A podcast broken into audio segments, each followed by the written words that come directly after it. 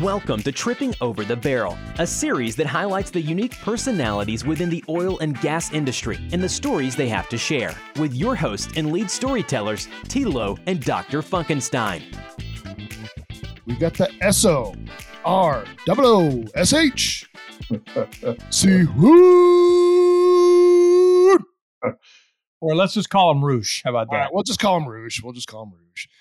Sarush Sehun, my guy, a new friend, an executive over at Quorum, making the rounds on some of the Digital Wildcatters podcasts, and, and somebody who I'm looking forward to hanging out with at the Quorum Connections event in Vegas here in a couple weeks. We're not here to talk about Quorum, though. We're here to talk about Roosh.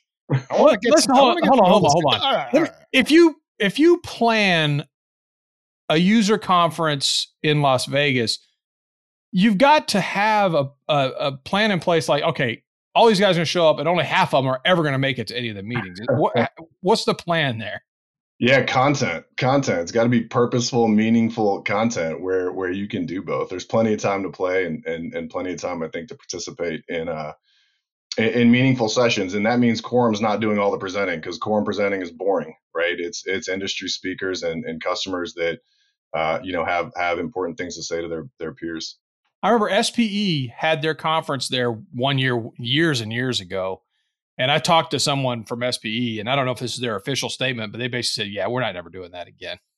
you know, they twelve thousand people show up, and you got two thousand people on the floor, show floor. You know, Yeah, yeah. No, you look, we've had a lot of luck, I think. Uh, you know, uh, and I don't mean to jump right into that, uh, but but we've, you know, I think had a good a good, you know, uh, mixture of both content, you know, whether it's whether it's actual end users talking about products and what they'd like to see them and how they'd like to see them evolve, or executives talking about industry trends that are important to them and hearing from their peers on how they're thinking about certain things. Like we've had a great great mix of both content and fun. You're in Vegas, you know, people want to do fun things, go to shows.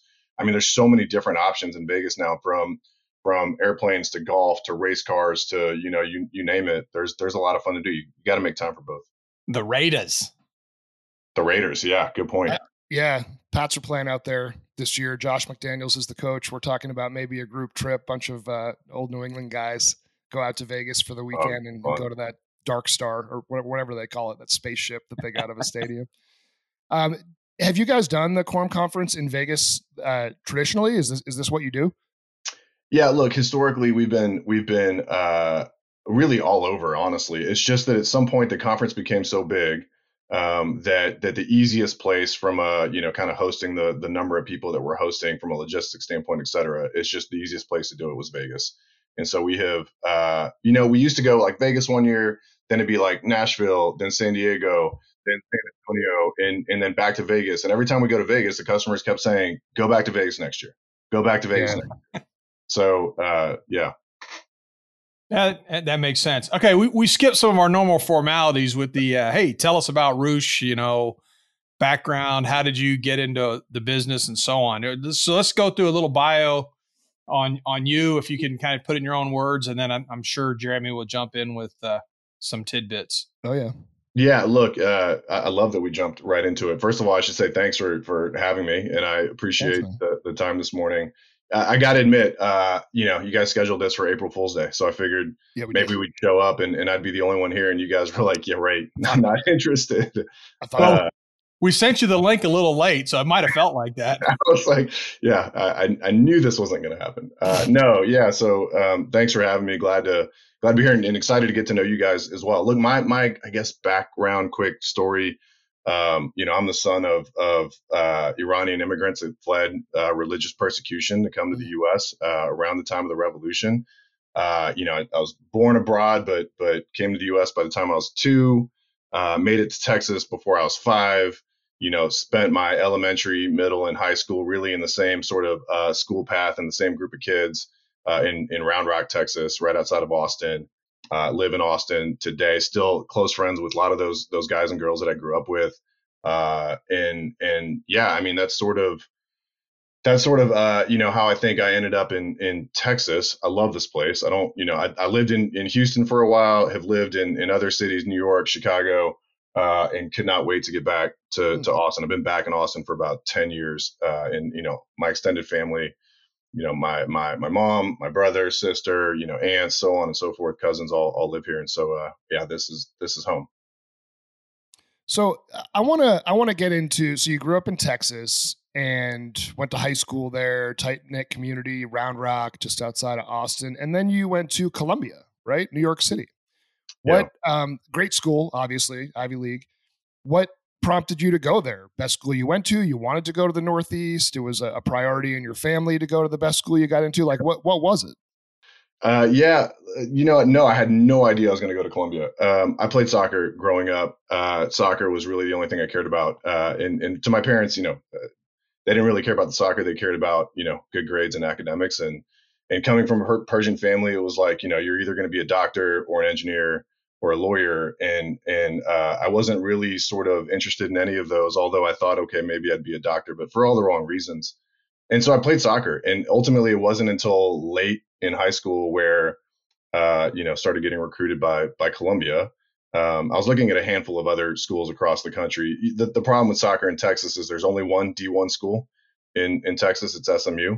And so if I wanted to play D1 uh, in, in SMU, uh, unfortunately wasn't interested. and so I was looking, looking across the country. Uh, and, and then Columbia came calling, you know, and I was like, how, you know, my parents were like, well, you, you need to take that, you know, seriously. Uh, and, and I was like, okay, went on a visit to, to the campus, uh, did an official visit, uh, fell in love immediately with, with the city, the school, the players, the teammates there, you know, that were going to be there the following year. I had a, I had a, you know, just an incredible uh, recruiting visit, and I came back home and and that was it. Told my parents that, that that's where I was going to go, and they were they were happy because, you know, I was looking at, at other schools really for the for the soccer first, and and this was really more of a, a, a joint decision. So Ivy League athletics. I mean, I was I don't brag, but I was being recruited by one of the Ivy League schools for football back in the day. Well, look, I, I, didn't, des- I didn't deserve to be, but it was anyway. um, but you know, they they didn't have athletic scholarships, and so I was going to have, you know, they they have other ways of finding, you know, help for you and everything. But that's that's right where I turned off. Yeah, okay, well, never mind. If you're not paying, yeah. if you're not going to yeah. pay for me to play, I'm I'm uh I'm going to go somewhere else. But what what's it like Ivy League athletics maybe compared to I don't know with with if you're, if you're into soccer like ACC type of athletics? Yeah, um well okay, so so I guess, you know, I guess to to answer your first sort of question, uh for me, man, Ivy League's expensive, right? And my my yeah. family, we didn't grow up with we you know, when my parents fled Iran, they had they had everything. They were retired and they mm-hmm. literally moved here with nothing and mm-hmm. started their lives over with a 2-year-old. Uh, and so, like you know, money wasn't really a thing that we we had growing up, and so paying for school was not going to be an option. I was going to figure out how to do it myself, um, or or get some money. And so, look, you know, in the Ivy League, there's there's uh, you know grants that are provided that covered the majority of my four years there. That that would not have been something I would have chosen to do unless unless that was an option. Um, and so, you know, that's that's sort of how not an athletic scholarship, but certainly the grants enabled me to be able to to go and play there for four years. Man, uh, you know, Columbia's athletic fields are, you know, a good 25 minute bus ride away from campus. Oh, really? wow. Yeah, because because Columbia's in in it's in the Upper West Side, right? Right on the sort of you know 160 Harlem. It's in Harlem, Broadway. Right? Uh, it could be considered Harlem. I think technically starts at 125th Street, but it's it's sort of a you know it's a blurred uh, area. I haven't actually been back in like a good five, six, seven years, uh, and I'm sure it's changed quite a bit. But True. um, you know, it's it's uh it's yeah, so so like the the schedule of a student athlete in the Ivy League. I mean, talk about a slap in the face. Like high school was a piece of cake for me. Uh, you know, getting good grades was not a hard thing. I did, you know, well enough in, in school. Had a good GPA. The SATs were were, you know, I think I, I the math side of it was was a piece of cake. I damn near aced the math side of the SAT, and and then the verbal side maybe not so great, um, but but enough combined to to get into you know to to get into Columbia. But again, like slap in the face academics freshman year. It's like, wait, what do you mean? Like you get to you get to campus and, and soccer's the same season as football. So you're there before school starts, you're in preseason, you hit the full like practice every day, games kicking in, sometimes midweek games for soccer, right?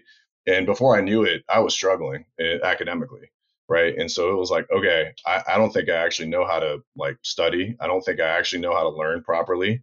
Uh, you know, uh, and so so I had to sort of uh, one, you know, get some help uh, from from teammates who came from actually like I had teammates who came from backgrounds where their schools like their their high school was harder for them yeah. than Columbia. Like wow. They were like, "Oh man, this is like, yeah, I have all the tools. I have all the skills I need to to ace sort of what I'm doing here."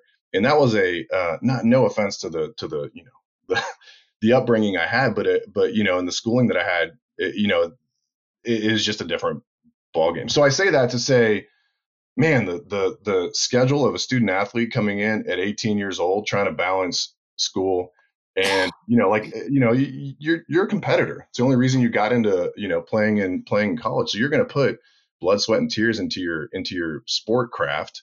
Uh, it was it was pretty intense. We were we were competitive. Um, I thought, you know, I, I, was fortunate enough to to play all four years. I started all four years. I think I think it was the second game of the season uh, where I got some playing time. And by the third game, um, I was I was starting and was fortunate to get that kind of playing time. But um, I, I think back to that schedule that I had to carry, and I think I think learning how to do that, like figuring out how to manage my time, how to be committed to both academics and and the thing that I love the most, which was was you know soccer. Uh, you know that that kind of I think set the path for me for the rest of my life to be able to like if you can handle that sort of schedule and do well on both sides, um, you know you, that's a that's a that's a skill you can carry forward in, in anything you do. Man, this is there's a lot of relatable stuff here for for me having gone to Brandeis, which was very similar in terms of there were kids uh, who went to high schools in in New York, in New Jersey, in Chicago that prepped them for that. Yes. And and they were like they came in and they were in Spanish two, and they're immediately like, "Oh, this is too easy. I need to go to Spanish three. Right. And I'm like, "Oh man, I just took Spanish for four years, and I need to be in Spanish one. Like I'm not ready. You yeah. know, so just a yeah. different caliber of of student and education. And I've talked about this on this pod before, Tim, too. You realize, and I'm sure Sarush did too, like these guys have a great work ethic. They're smart. That all these things, like you got to step up your game just to, to stay with them. But you know, like you, Rush, I didn't have, I wasn't challenged in high school it, academically. Eh, maybe one course here and there I'd have to put a little Yeah. bit of effort into, but Yep. for the most part, I was able to, you know, put in minimal effort and get through. And, you know, and I, you know, did well on tests and everything. But the uh, when it, when I got to school or to A and M, suddenly it was like, yeah, I got to go teach myself how to study because I just had no study skills. I did not know how to go do it. Yeah. You know, I just figured just sit in there, listen to a lecture, and remember the stuff and take the test. But you know, I, it's, everything changed. It wasn't until my junior year that I, I was like, wait a minute, I now know what to do. And it's not that my grades were bad freshman year, sophomore year. It's just they kept improving once I got everything figured out. Had I gone to one of those prep schools, Jeremy, I think it would have been an easier transition. Yeah, my grades were terrible. Uh, my, my grades were terrible out of the gate. Like I was immediately trying to figure out how to catch up because I wasn't I wasn't used to that. You know, I was used to to being you know top of the class and and a top athlete. Like I I wanted to do both, but uh, like I said, you know, you then I, I chased my GPA for the next three years, making it get back up above a, a 3.0 by the time I graduated. But it wasn't, you know, it wasn't easy. And and some of those guys that you're talking about, Jeremy, uh, were the ones that, that helped me, right? Some of my my teammates uh, who who you know knew how to do it the right way were the ones that sort of said, look, no, this is how we're going to do it. Uh, certainly, there was still plenty of like, uh, you know, cramming uh, the night before, staying up all night, trying to trying to you know uh, sit in the library with with you know dozens of other people who are chewing on sunflower seeds and drinking coke trying to stay awake to get every last bit of studying in before that next exam Well, it's a Uh, little bit different when you're doing that on the road too, uh, going coming back from a from a game or something. yeah yeah yeah uh, yeah we we carrying your your work and look back then like there weren't laptops sounds Yeah. sounds like we're I Yeah, mean, late nineties. it's the reality right it's like you carried your books and, and notebooks and like taking notes and writing papers on by hand like it was crazy Yeah, laptops were two thousand dollars late '90s prices, so it sort of weeded out who had had laptops. Everybody else had desktops or worked at the, Well, the I, library. I remember the day when professors, when I started at A and M in 1988, we they were talking about, you know, in five, ten years from now, you're all going to be sitting here with computers. You're not going to be, you know, uh, laptops. And I was like, wow, and you know, that it's not even even now. You know, there's only it's not everybody sitting there in front of a laptop in class. Now, most of them probably do now or have tablets and things, but Yeah. It's funny how those predictions. We still don't have hoverboards for God's sakes. I mean, Yeah, I was going to say we were supposed to have flying cars by 2000. So Yeah. much for that. Yeah, so what was what was your major? Uh, yeah. So I I started in pre med, and that lasted a semester. Uh, Yeah, you can't do both. literally lasted a semester. I was like, yeah, this is not going to work for me. And then I was confused for another year, like not sure what I wanted to do. I mean, I knew that I liked business. I was good at math, and, and at Columbia, you know, the only real option there was economics, and so I ended up uh, going the economics path and getting an economics degree. And in New York City. So so there's a few things I want to. I didn't realize we were going to talk so much Columbia, but whatever. It's where we are. Um, uh, one, the the first thing is what what is it like going to college in a big city like that? You know, that was actually something I intentionally did not do because I was such a country bumpkin growing up that I wanted. I need a little space, right? I still need to be able to park a car. And I, I saw what it was like for the kids that went to Boston University, where it's like literally right in the middle of a of a city were there lots of distractions for you did you feel like it was it was a positive being in the city because you got everything at your fingertips what was it like going to college in a huge city Yeah, uh, man. So so like the beautiful thing about New York City, um, and I didn't know this going into it. I was just I just jumped in, right? I just jumped in, like great opportunity, great school. New York City is amazing. Let's go. Um, and and then like the the things that I realized that I loved about it is like everybody fits in. Like I just got done with high school in Texas where it's like there's this clique and that clique and like are you in the popular kids or like nobody gives it like no one cares at, Yeah. at Columbia, New York City. Nobody cares. Everybody fits in. You got students from all over the world coming there and it's like you know a microcosm of new york city itself where it's a melting pot of all of that. Like that was one of the things immediately that i was like man i can just be myself. That's amazing right? Um so like there was there was that aspect. I can't i don't know that i stepped foot off of campus for like two and a half years. Like so being in new york city meant nothing to me. I was really on on the columbia's campus um you know which is this beautiful if you've never been there it's a beautiful campus up on the you know again on the upper west side like some of the Ghostbuster films uh, were filmed on campus, where you see those the huge library with all the columns, and uh, even even inside some of those scenes are from inside the the the Butler Library on the campus. But it's a beautiful campus, and we had everything we needed right there, right? So you don't need a car, right? You walk to everywhere you need to go. If you happen to need to go, you know, a handful of blocks, you could jump in the subway. Um, and and you, again, you had everything you needed right there on campus or within three or four blocks of campus, and so can't like I can't claim that I experienced New York City until later when I realized like man I only got like a year here. I only got like a year and a half left in the city. I haven't you know I haven't been down to you know Wall Street. I haven't been down like you know Times Square Statue of Liberty like started doing some of those things.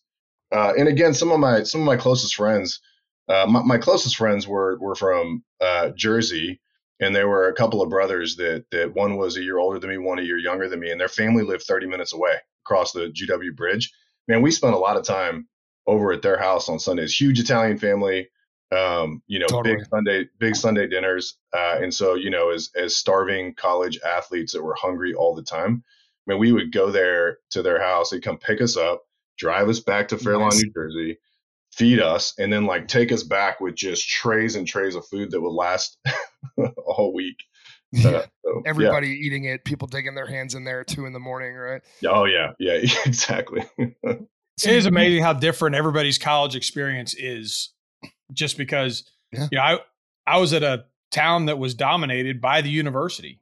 If you went to a Chipotle, everybody in line with you is a student yeah, at the university and everyone working behind the counter is a student at the university. So it's like you, you don't escape it. You're just immersed. But I, I've been thinking in New York, you know, you go to a, a pub and there's nobody from Columbia University in there with you or whoever you came in with. It'd be a very different experience. It's interesting though, Tim. Like we we sort of had this this community, you know, like all the all the whether it was the bars or the restaurants or whatever around campus, they serve they were they were there for the the college campus, right? I mean, uh, Columbia is a, a, a three four thousand person undergrad or student undergrad, right? So it's not that many people, but all of the immediate restaurants that were in that area were were there. Uh, you know, so like it, it, it was actually very similar. I spent time at A and M. Uh, a lot of my closest friends went to A and M you know, you go you go to whatever dance hall or bar and, and all of your friends are there. Uh, it was the same thing. It was the Yeah, same thing. Now, if okay. you ventured ten blocks away, now it's now it's New York City. You're you're nobody, right? Um, but but yeah, Okay.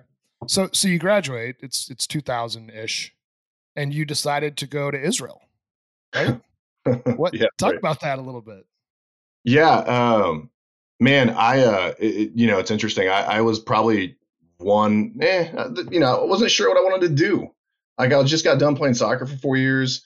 Uh, I felt like I wanted to be done with soccer. Uh, you know, I had this dream of being a professional soccer player as a kid, and and uh, I was just done at, at 22 years old. I was done with that, and I wasn't ready to just to start working.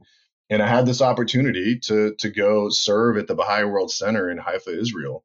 Um, I had visited with my parents a couple years prior. Beautiful, I mean, beautiful you know sea, town on the Mediterranean. Um, just just beautiful. And and the idea there is like there's people from all over the world doing uh, various jobs or roles of, of service within the Baha'i World Center. So it's the administrative center of the Baha'i faith. I don't know if you guys have know what the Baha'i faith is or not, but but in short, it's an independent world religion uh, mm-hmm. uh, with, with it, both its administrative center and spiritual center there in in in Haifa um, or in Israel. And and so I had a chance to go serve for a year, and I figured, you know, like I don't know what I want to do. Let me go. Let me go. You know, uh, go there, have this experience. I, lo- I love traveling. I love you know going to new places, meeting people, um, and so that's that's kind of how that came to be. Really, really neat. So, do you got I'm, something? I'm, I'm still trying to figure. out. I've never heard of Baha'i faith, but is it a, an offshoot of one of uh, the other religions, or what is what is yeah. it? Real short, uh, it's not. It's an independent world religion, uh, about 150 years old. So it's like the latest of the of the of the world religions. The the kind of fundamental beliefs in the Baha'i faith is that uh, all the religions are one. They all come from the same God. Humankind is one. Uh, all the eternal truths in all the religions, like you know, treat your neighbor the way you want to be treated, uh, integrity, uh, you know, all all of those things are, are the same. The, the commonalities in religion are all the same. No one, none of them teach us to hate, right? They all teach us to love. And so the Baha'i faith believes in the, this idea of progressive revelation, which really just means that religion or spirituality is taught to us through God, through messengers, prophets, um, that that are that come from time to time. Just as like students go to kindergarten, first grade, third, second grade, third grade, fourth grade, religion similar. As humanity becomes more mature spiritually, God gives us more revelation, and so that's the that's the idea. But it's all from the same sort of you know uh, the same the same source. And I, I was raised in the Baha'i faith, and it, it taught me a lot of really good principles. Again, I got to spend sort of this this moment between childhood and adulthood in Haifa, Israel, where I was really, you know, had a, a full year to sort of reflect on what that meant to me, like who I wanted to be, what what about the Baha'i faith was going to influence the rest of my life, and how I was going to live my life. Um, you know, t- today, if I'm being totally honest, like you know, we don't uh, we're so busy with uh, with with the three boys, um, and we have a fourth living with us as well. Like we're so busy with their schedules and, and all the things that we do that that like to my core, I know I'm a Baha'i, but but I don't like we don't actually participate, you know, week in week out in, in a lot of the activities that happen. So, um, yeah, I don't know if that. that yeah, we, we generally don't get religious on the show. I just wanted, I hadn't really didn't know much about it. Thought that, but anyway, thanks for that kind of quick summary. Yeah, yeah. Yep. So now that we're regaling your whole life tales, it's 2000 it's 2001 now right? Almost 2002 you've had this somewhat of a spiritual awakening. You dove in you got the beautiful mediterranean weather food all that stuff. Then what you you came back to the us did you go back to texas? Um yeah no so uh, the gosh i'll give you the quickest version. I i was uh i had not played soccer long enough where i absolutely missed it and thought i was missing an opportunity in my youth to go put put put you know put a full kind of effort into uh, a soccer career uh, that failed about six to eight months later. I, I went and got back. I got fit. I was training in Haifa with with a local team there. Came back to the states. Uh, my buddy was already playing in Germany. Um, real quick, he's he's the first ever American head coach in the Bundesliga, Pellegrino Matarazzo. That's, that's cool. Um, he's he's there today. He's a coach of, of Stuttgart. Um, he was playing in Germany, and his brother graduated the year after me and the two of us started training together and and uh, again i went back to jersey and really kind of lived with them for a bit got fit played a bunch of games got sent over to germany for a handful of trials nothing worked out. Um, for me nothing worked out for me and and so you know at that point i felt look i tried. Like i put i put the full kind of effort into it wasn't meant to be let's see what's next. Um, and and then 9-11 happened. I went to mm. I, I actually went back to new york city thinking that that I'd you know follow kind of the investment banking path that a lot of my my friends had had followed. Sure. and then 9/11 happened, and there was no hiring whatsoever. Uh, and ended up finding a job through another one of my friends uh, in Houston, Texas. Uh, and and that job was a cost accounting job at a manufacturing plant for U.S. Gypsum Company, which uh, sheetrock is one of their trade names, right? So they're the largest uh, building products manufacturer in the U.S. They have since been acquired by by Knauf, but I became an accountant for for two years. I'm going to get to how I got to to Quorum and oil and gas uh, in two seconds, but I became an accountant for two years. Sort of uh, was was done with that. Like I had you know learned what I needed to learn about sort of accounting. Was getting bored, and and and the opportunity showed up in their corporate office in Chicago to be a part of a software implementation overhaul of everything back office to manufacturing to supply chain. Um, it was like, you know, back in 2000, oh man, I don't even know, 2005 ish. Um, and, and nah, 2000, like three, four. And, and, uh, I moved to their corporate office. I became uh, a teammate or a team member on this implementation, like 60 million bucks, Oracle e-business suite. Um, you know, McKinsey, Bearing Point at the time had a bunch of consultancies in there, along with with 30 to 40 people from from USG, and I that opened my eyes to one software and software implementations. Two, the biggest thing I took away, I was I was just shocked. Like I had been out of school for two three years at the time, and there was there was consultants coming in from Bearing Point, um, and and the other consultancies who'd also been out of school for two or three years but they were walking into US Gypsum Company designing our future, designing our processes, telling our directors best practices. And I was like, man, like, what have I been doing for two years while you guys have been out there? I went to Columbia, damn it. yeah. I, I, I just just blew my mind that that in the same amount of time they had learned so much. And so um, you know, I ended up at, at that point I knew that I needed to go find I wanted to find U.S. Gypsum Company was this massive organization, 15,000 employees, uh, so much red tape. I, I, you know, some of my mentors there that gave me opportunities are, are fantastic, but that was not the place for me. I wanted to work for a small company, wanted to make an impact. I wanted, you know, I wanted to be driven. I wanted results in my career quickly. Um, and so I was looking for a small company to go work for that was in consulting. And uh, you know, through through friends, met met Jason Webster at the time, who was yeah. at Quorum uh, like, man, you, you, sound like you should come work for Quorum. And I'm like, what's, you know, what's Quorum? And, uh, and, you know, a few conversations later and a couple of interviews, uh, ended up, ended up coming over to Quorum as a, you know, as basically a project manager. Um, and, and went through a crash course in some sort of technical skills, learning how to build reports and do some, some PL SQL in order to do data conversions. I was terrible at it, terrible. Uh, luckily, you know, luckily did enough work for a couple of customers not to get fired. And uh and that sort of set the the path for uh for for you know where I am now. So then you, you ramped up into the kind of the sales side of the business, but I may well, let me back up. So you obviously oil and gas was not what you were necessarily aiming at. And you were in pretty early at Quorum, but um I well at least yeah, 2006. The quorum that you joined does not look like the quorum now. There's no doubt about that. But uh, but you kind of went you made the move from project management, project implementation over to sales. What yeah. what what what makes that move? Because that's a that's a, a different jump. Yeah, a lot happened. I mean, a lot happened uh, to meaning like, you know, 2006 is when I started. I did, you know, project management, sort of implementation services work for about two, three years. And then I switched into our support organization. We were building our upstream practice, and so uh, I was asked to I was asked to to create the support organization. At that point, we are everybody did everything. Like you know, all the the team members we had. Like one day you go help a customer implement software, the next day you're taking a support call, the next day you're doing a demo for a potential new customer. So as we were growing, I, I had or to, moving furniture. or moving furniture, yeah, yeah, uh, yeah, totally. Setting up Wi-Fi, uh, whatever it might be for for a customer. Um, and and so I had the fortune of sort of you know having these opportunities to okay, let's build a support organization. How should it work? What are the best practices? Okay, like learn how to do it, set up a team. And then it was like, okay, now we need a better kind of consulting services organization that just dedicated the upstream business. So then I went and and and did that for a minute. And then we needed a pre-sales group, right? So like I had a handful of people where we all knew we know the domain really, really well.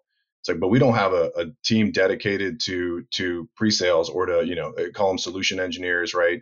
Uh, solution architects, guys that come in, know the business, talk to existing customers, but also demo and talk to potential customers. So I had I had the ability to set up that part of the organization um, and sort of create the beginning of that. And then uh, and then one day Perry and Lindsay were like, "Okay, you're going to be an account executive," and I was like, "What? What do you mean?"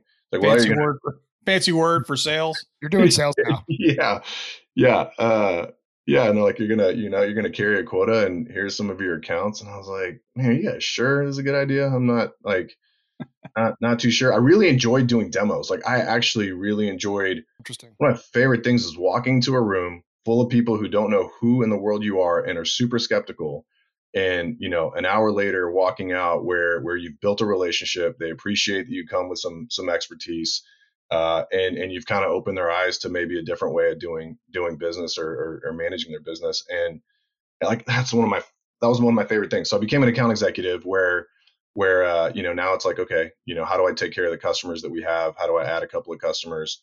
Uh, did that for a year and about the end of that year uh, I, I, did really really well in that role. Not because i'm good at sales but because i think i'm i'm you know i'm, I'm very sort of uh, sincere in wanting to have strong relationships with people uh, and and I I'm not gonna you know I'm not gonna do something that that isn't right for for them and and if I don't know that I'm gonna tell them that I don't know. And and for those reasons I think you know was able to build trusting relationships where where you know ended up having a really good first year in that role. And then this is this is like 2017 and and then some of the acquisitions started with with fielding and Wellez and simultaneously we were trying to take our our you know market dominant land solution that that everybody used right? Chevron exxon bp conoco. We're like okay that's that's great. We love this customer base. It is the best land solution in the world but why why can't we why can't we expand this to be for everybody? Why does it only have to be for the Exxons and BPs of the world? And so I, I kind of worked on taking that product pre-configured down market in conjunction with acquiring these companies and these cultures around you know fielding and Wellez where they had the startup culture and they had this culture of what i call customer success where uh, the support model is entirely different it's saas software right you you pay for a subscription and we take care of you right? Um, and and that means you're not getting a you know a, a, bill for a 15 minute phone call that you you know had to ask a question on how to log in or, or whatever it might be. Um, and and so I started building sort of that team with a couple of other folks. Uh, in in building sort of a, a culture and a structure uh, around that team. Again, not not me personally, but but me and a handful of other folks have um, you know, kind of spearheaded that over the the last couple of years, and and then that just kind of led into well, hey, you're you guys are killing it with selling this on demand stuff. You know uh, here's the next challenge and here's the next challenge. And before i know it you know now i'm, I'm running all of, of us uh, sales for for all of our products right? Both under the the kind of you know Aucerna now now you know under the quorum footprint along with all of the quorum enterprise product along with all of our our on demand um, saas solutions so i don't know you know so you know jeremy had we stuck with Energy Navigator, we'd be working for Roosh now. I know. You, I know. you know that? 100%. Or or or I wouldn't have a job and you guys would have taken over. Yeah, well, I working for us. yeah, maybe. yeah. I mean, let me ask you that. What is it like as Quorum Business Solutions going from I don't, I don't want to say a one product, but a, a, small number of products to suddenly you're getting everything bolted on. You got all these startups joining up some not so startups. I mean, Energy Navigator, which was part of Aucerna when you you guys got together, that's not a startup. I mean, what's it like suddenly going from one, two, three products to fifty? You know, what's that yeah. like it from a sales department? How do you do that? Yeah, uh, gosh, I mean, my my my knee jerk reaction is it's amazing. Like it's it's amazing. Why? because it's it's a chance for growth for all of us. It's like, what if I had to sell land software for my entire career? Like, how meaningful would that be? Right. But then it went from, you know, from land to okay, back office accounting to okay, what happens in the field? How does production get accounted for and captured? Right. Then how do you how do you plan to develop a field? Then how do you manage the process of staying on budget as you're out there drilling a well? Right? Like all of these things sort of expand your own domain expertise of what you know about the industry that we serve. And, you know, for a sales professional, like one, it can be, oh my God, I don't know which one to sell. Like, what do I go focus on? Or it can be, let me really be thoughtful and, thinking about, okay, who are my accounts? What are they doing? How do these products sort of, you know, what are the key value props behind these products? And do those marry to this moment that, that a customer is, is doing whatever activity they're doing? It's challenging. You need you need support, right? You need a strong solutions team, pre-sales team. You need a strong marketing team. You need a strong products team. It's a team effort. Sales never going to do it by ourselves um, because the domain is so large and the expertise. I mean, you guys, like I, I don't know, you know, AFE Nav and ValNav and and and planning space and and Enersight. Like I don't know those products in and out. I have a very very high level understanding of the the business purpose they serve. Um, but but again, it's a team effort. Then you bring the right folks in to have the conversations. As you hear the customer complaining about some pain that they have, yep. you know, you you have to you have to be trained to sort of hear what those are and have those conversations and listen, listen, listen. Um, and and you know, I think yeah, it, from that standpoint, like we, like you're you're talking to me on the the first day of the new quarter, uh, and, yeah. and we uh, you know, usually I would probably have not gotten any sleep last night um, and and be a wreck this morning.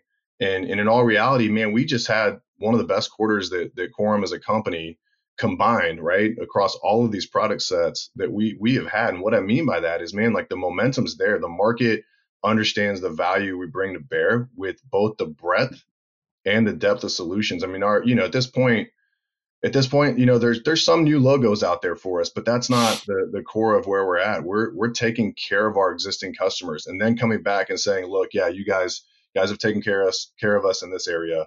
You know, it's time to to partner with you in this other area. That is what is is boosting our business right now.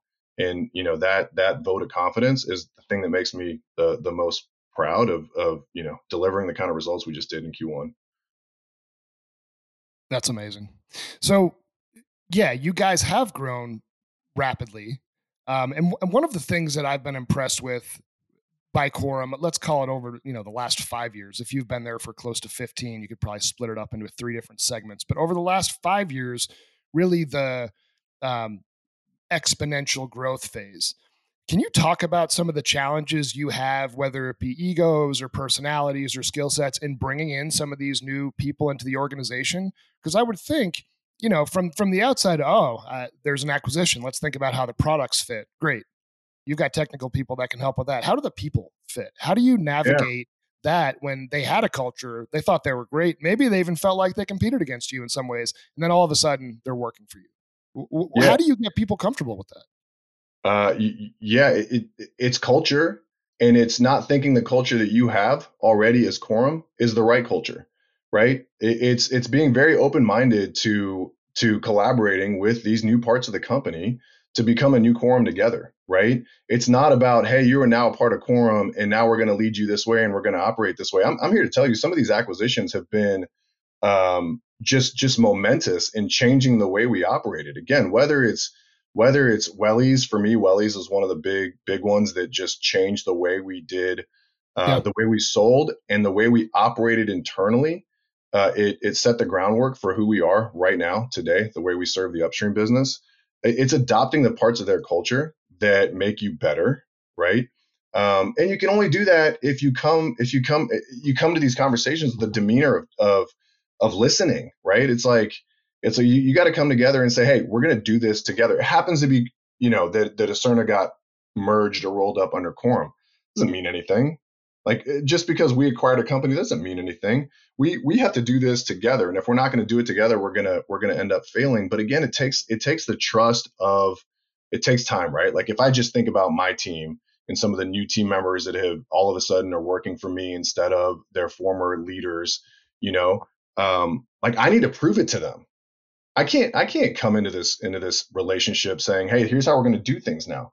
I need to prove it to my new team members that one, I trust them, that two we're in it together that three i don't know all the answers like you know you're going to know things a lot better than i do especially in the domain that, that you've been working on mm-hmm. and so it's it's that demeanor like you talked about ego jeremy and and for me man, like you know, it's it's a battle every day, but like I try not to. There's there's no ego in what we do. Like it, again, I think maybe that's because I I grew up playing soccer and it's a team sport, and you know you're worthless if your teammates aren't gonna you know participate with you and deliver with you and fight with you.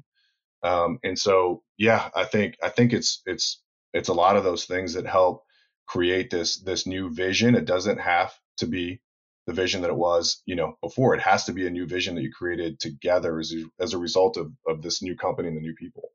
Yeah, that's that's the right attitude, and and I think it it shares sheds some light into why you guys have been able to to integrate some of those acquisitions. Has to start at the at the top. Tim, I, I know I you have at, to run relatively soon. So I, I look at other companies that are struggling. Well, it's when you make the little acquisition, it's one thing. The big company gobbles the small thing. But when I got to think when Aucerna came in, there's a point there where there's a real risk of this could fall apart. This could be where we're now just chasing revenue as opposed to really building something. And uh, you know, I admire the the attitude to be able to pull that together. I haven't heard anybody complaining or mass uh, ejections from the company. Nope. People just taking like off. It. I think it's been a it's been a great marriage for something that looked I mean, at least initially to me, it's like, whoa, that seems like an uh, an interesting merger. I understand why it took place, but that was an interesting part where it could have really been a a moment of this is where we grow from here, or this is pretty much we're stagnating. Um, I look oh, at yeah. other companies. I'm not going to name them. I look at other companies that made these acquisitions. Jeremy and I talked about them on on uh, Wednesday, it it's a it's a struggle when they start to get too many bolted on to really capture that that culture and grow. Yeah, well, I mean, one thing that, that's different, and and look, I, we we learned a lot from watching other people fail uh, at, at, doing similar things, right? And and we capitalized some of our success in in the last five ten years based on those companies failing. Uh, mm-hmm. And and we're we're not going to sit here and, and be you know stagnant or happy with where we've gotten. We have a lot to deliver still. We have a lot of work to do to really deliver the full value of an integrated set of products. One thing that's different about us is we're not we're not acquiring market share. Like I'm not I'm not going and buying a bunch of products I already have just to get more customers, right? Yeah. Look, that's not that's not entirely like not 100% accurate, right? But for the most part, we're looking for synergies. We're looking to expand the overall breadth of the portfolio that delivers an integrated value to the customer. Um, and and so I think that's where it's also a little bit a little bit different. Yeah, land yeah. docs to. I mean, you guys have kind of figured out with the model of OGSys and Landdox how to segment out the market more. Where I felt like you guys were playing more up market, especially on the land side. Right now, you really have your hooks kind of across the um, the industry, and there's nobody too small or too big, which is which is fascinating. I mean, I've had companies that are clients of yours show me Quorum on demand with a sense of pride. I've never seen people show an ERP mm-hmm. system with some pride. And I think in his mm-hmm. case, it's got the right analytics, it's not that expensive, and it works for him. So he's happy, right? And I'm like, well, that's interesting. People usually just shit on their ERP systems. So, uh, and this is a 60 well company, like I said, right? I mean, but yeah. I know you guys yeah. are, are going to have the Conocos and Exxons and BPs out in out in Vegas too. Tim, I know you do have to run, but I got to get this. I'm going to stay on because I like this. You you got to, Soroush, you must have thought about this. Can you tell us a story about your fail, a team fail in a sales meeting, something like that. Yeah, look, um, we love to hear you falling on your face at a client or something, or when you're doing pre-sales. Any good story would be great. You know, I'm going to disappoint you guys, uh, not because not because I haven't failed a lot, but because uh, it's it's kind of bland. Like what I realize now, uh, again, I was not a sales professional. I never had this aspiration to be good at sales. And so I've sort of learned as I have gone along, including my first ever demo when I was a pre-solutions guy, right? Which no one taught me how to demo. No one taught me what are like the fundamentals. No one taught me that that you need to have a discovery call and hone in on areas, right? So I like I would just show up and throw up and and like hope something landed, something stuck somewhere. Yeah. And so when I look back to some of those, like I'm I'm just like embarrassed by uh, how we used to go about delivering presentations. Tim, I know you got to go. Uh, but I mean, the thing is, it it's reinforced because every once in a while that works. You know? Yeah, right, right. Yeah, right. so you, you get reinforced. Yeah, I get reinforced. No, I don't need to prep. We don't need discovery call. I can do it without that. Yeah. You know? Anyway, you're the same yeah. as the other company in your basin. You're good. Yeah.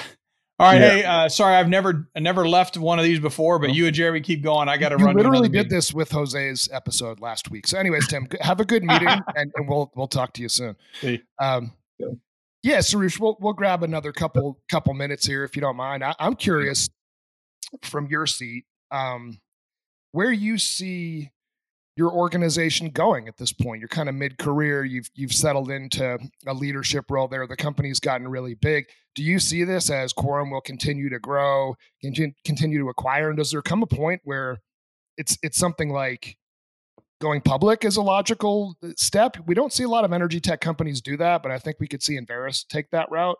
You guys are sort of in the same ballpark from a revenue client base standpoint. I'm curious from your seat um, where where you think this whole thing is is heading.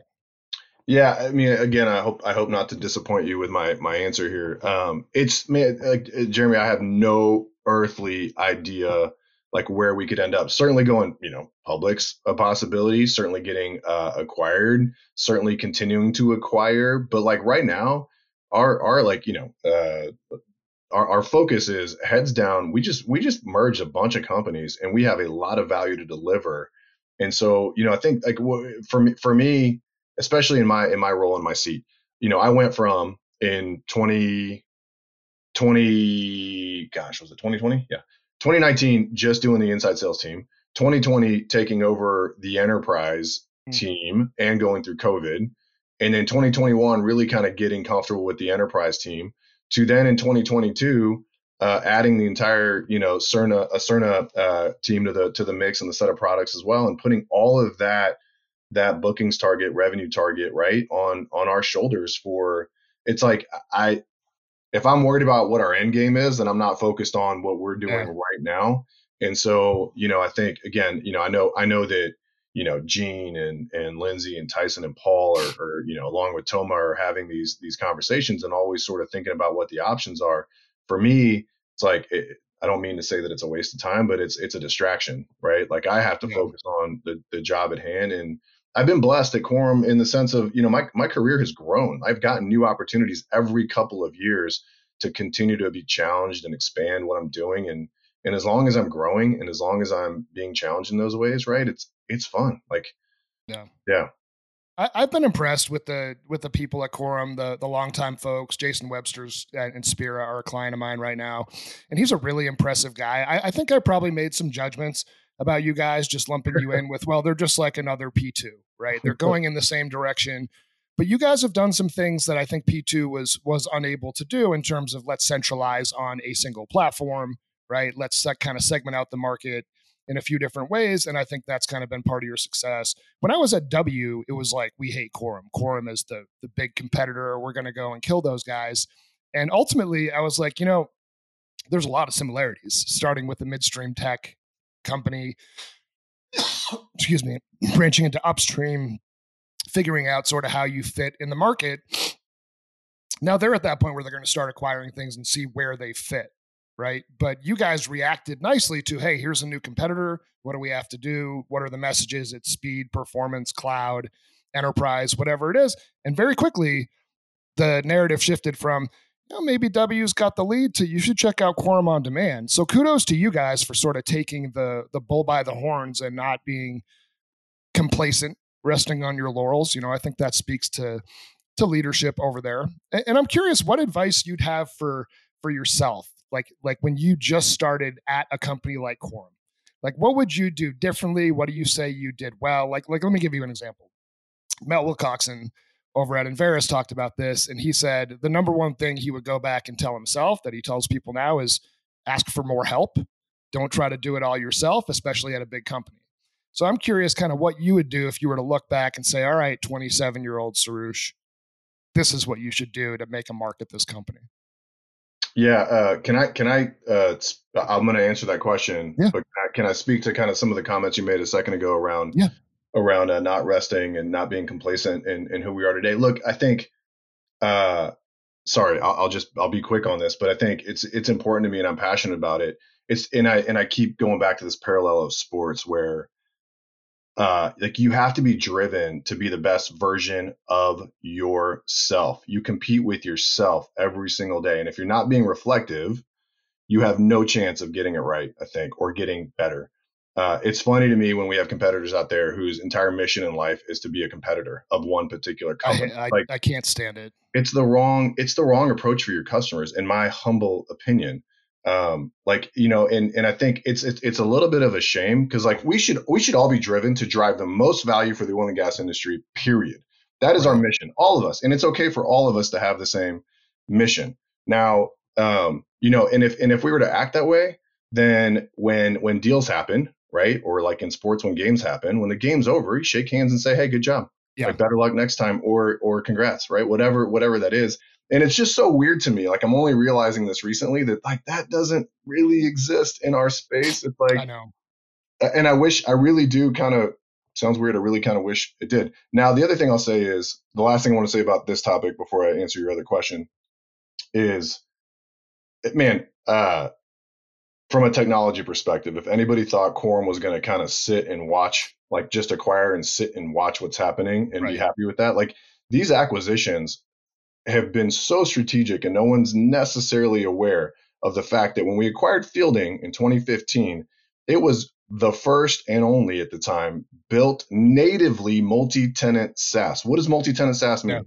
Yeah. I'll, I won't spend a whole lot of time, but what it means is everybody's in the same version at the same time. You click a button as a vendor, as a software developer, you click a button, everybody gets that new feature at the same time. Yep. It's just how LinkedIn works. It's how Facebook works. How Yep. Twitter works. It's how your bank account webpage works. Like everybody's on the same version at the same time. You don't upgrade your bank account when the when the bank tells you, "Hey, I got a new feature on my website." Right. Right? You just it's just there.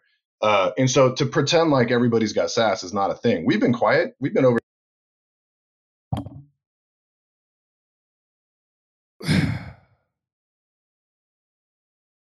Hang on a second. Hang on. Yeah, I'll go back to um, uh, yeah. Let me let me let me go back to one more thing before I answer your last question. Sure. Um, the the I want to I want to talk about one thing. If if people thought that Quorum was going to sit here and be happy with sort of where we're at today, and we'll just keep sort of slowly evolving the existing products we have, and that was going to be good enough, like that's not what we've been up to. What we've been up to is building the first true suite of multi-tenant SaaS products. What does that mean? It's, SaaS is just a word that everybody throws around now, but multi-tenant SaaS means that all of your customers are on the same version of software at the same time. I spend one dollar of investment, I click a button, you know, as a software vendor, and and that gets deployed to all of my customers at the same time, just like Facebook works, just like your Yeah, LinkedIn works, Fargo, just like your yeah, just like your bank account. When when a bank goes and updates a feature on their website and you log back into Chase the next day, you don't have to go call them and ask for an upgrade, right? It's just deployed. They click a button and now you can, you know, apply for a new savings account or whatever that feature is on their on their website. Our on-demand suite is built in that way. And so it's very strategic. We acquired Fielding for that reason, acquired Wellez for that reason, we acquired OGSys for that reason. Again, acquired Landdox for that reason and our Archaeo's Dynamic Docs. And when you build on a modern stack like that, while while others are talking about the future and sitting there competing, we're sitting here secretly building the only true multi-tenant SaaS suite built on a modern stack that talks to each other through modern APIs. Where all of a sudden it's like, oh damn, didn't realize Quorum was actually investing in, in those ways. So anyway, that's that's the last thing I wanted to say about about that. Going back to your question, uh, No, I- Yeah, go ahead. no, no, no. Yeah, just what advice would I give myself uh, when I when I started? Man, that's that's uh, that's an interesting. Uh, like I, I struck. Like I, I'm just so. I feel like I'm so blessed and pleased with how the opportunities that that my mentors and leaders have given me as I have have progressed my career. Mm. And I think the thing is like the advice I'd give myself, I guess, is like just show up. Every time you're supposed to show up, show up. Like put the effort into it. Don't, you know, if, if you're not that comfortable with it, perfect. Like the things that you do that you're not comfortable with and you challenge yourself to do them are how you grow. Like those are the moments that you grow. And so I think, you know, I think for the most part, I was really lucky that that I was trusted to be given opportunities that were challenging, right? But I, I see in other people's careers where maybe they're not, but they're also not, they're kind of shying away from it when it's challenging. And again, I think like take on the most difficult thing that might be out there. And and then when you shine in that moment, not only do you grow, but it's but it's recognized. Um, so I don't know. I don't know if that's good advice or not. I think the the world has changed too. right? Like what the advice I'd give somebody today versus myself 20 years ago is is probably entirely different um, for for lots well, of reasons. I, I sprung that on you, but I was I was just sort of curious, and I, I think your answer is is logical, right? Be, be there, right? Make make yourself undeniable, make yourself visible, uh, contribute where you can. Don't make it about yourself. Um, the final question I had before we let you go, and this is back on the ERP side of things. So uh, we're just getting to know each other, but my background actually before I started working at Bolo, I guess competing with you guys on the upstream side, 2008, 9, 10, you know, those sorts of days. I was in SaaS. Uh, I actually sold cloud software going as far back as 2005. No servers, like very much understood where the market was heading. Then I went to Bolo, and it was like, not only do you get this horrible UX looking software, you also have to pay a million dollars to do For your sure. data conversion. So you mentioned like the pushing one button to be able to do an upgrade. Awesome. Obviously, I understand that. It makes sense. You do it on your iPhone. Everything is everything is great. How do we get there for data conversions, right? That initial implementation, because it still seems like, for the most part, these are ma- massively time consuming, a kind of hard fought process to go through and do all of the data cleansing conversion to get it in. How do you make the easy button for that? Yeah, uh, man, it, it, I think some of it's there, uh, Jeremy. Honestly, what I what I mean by that is, look, garbage in, garbage out, or sorry, garbage out, garbage in. Like that's always yes. going to be the case. Wherever your data is coming from, if it's terrible, okay, we got to spend some time.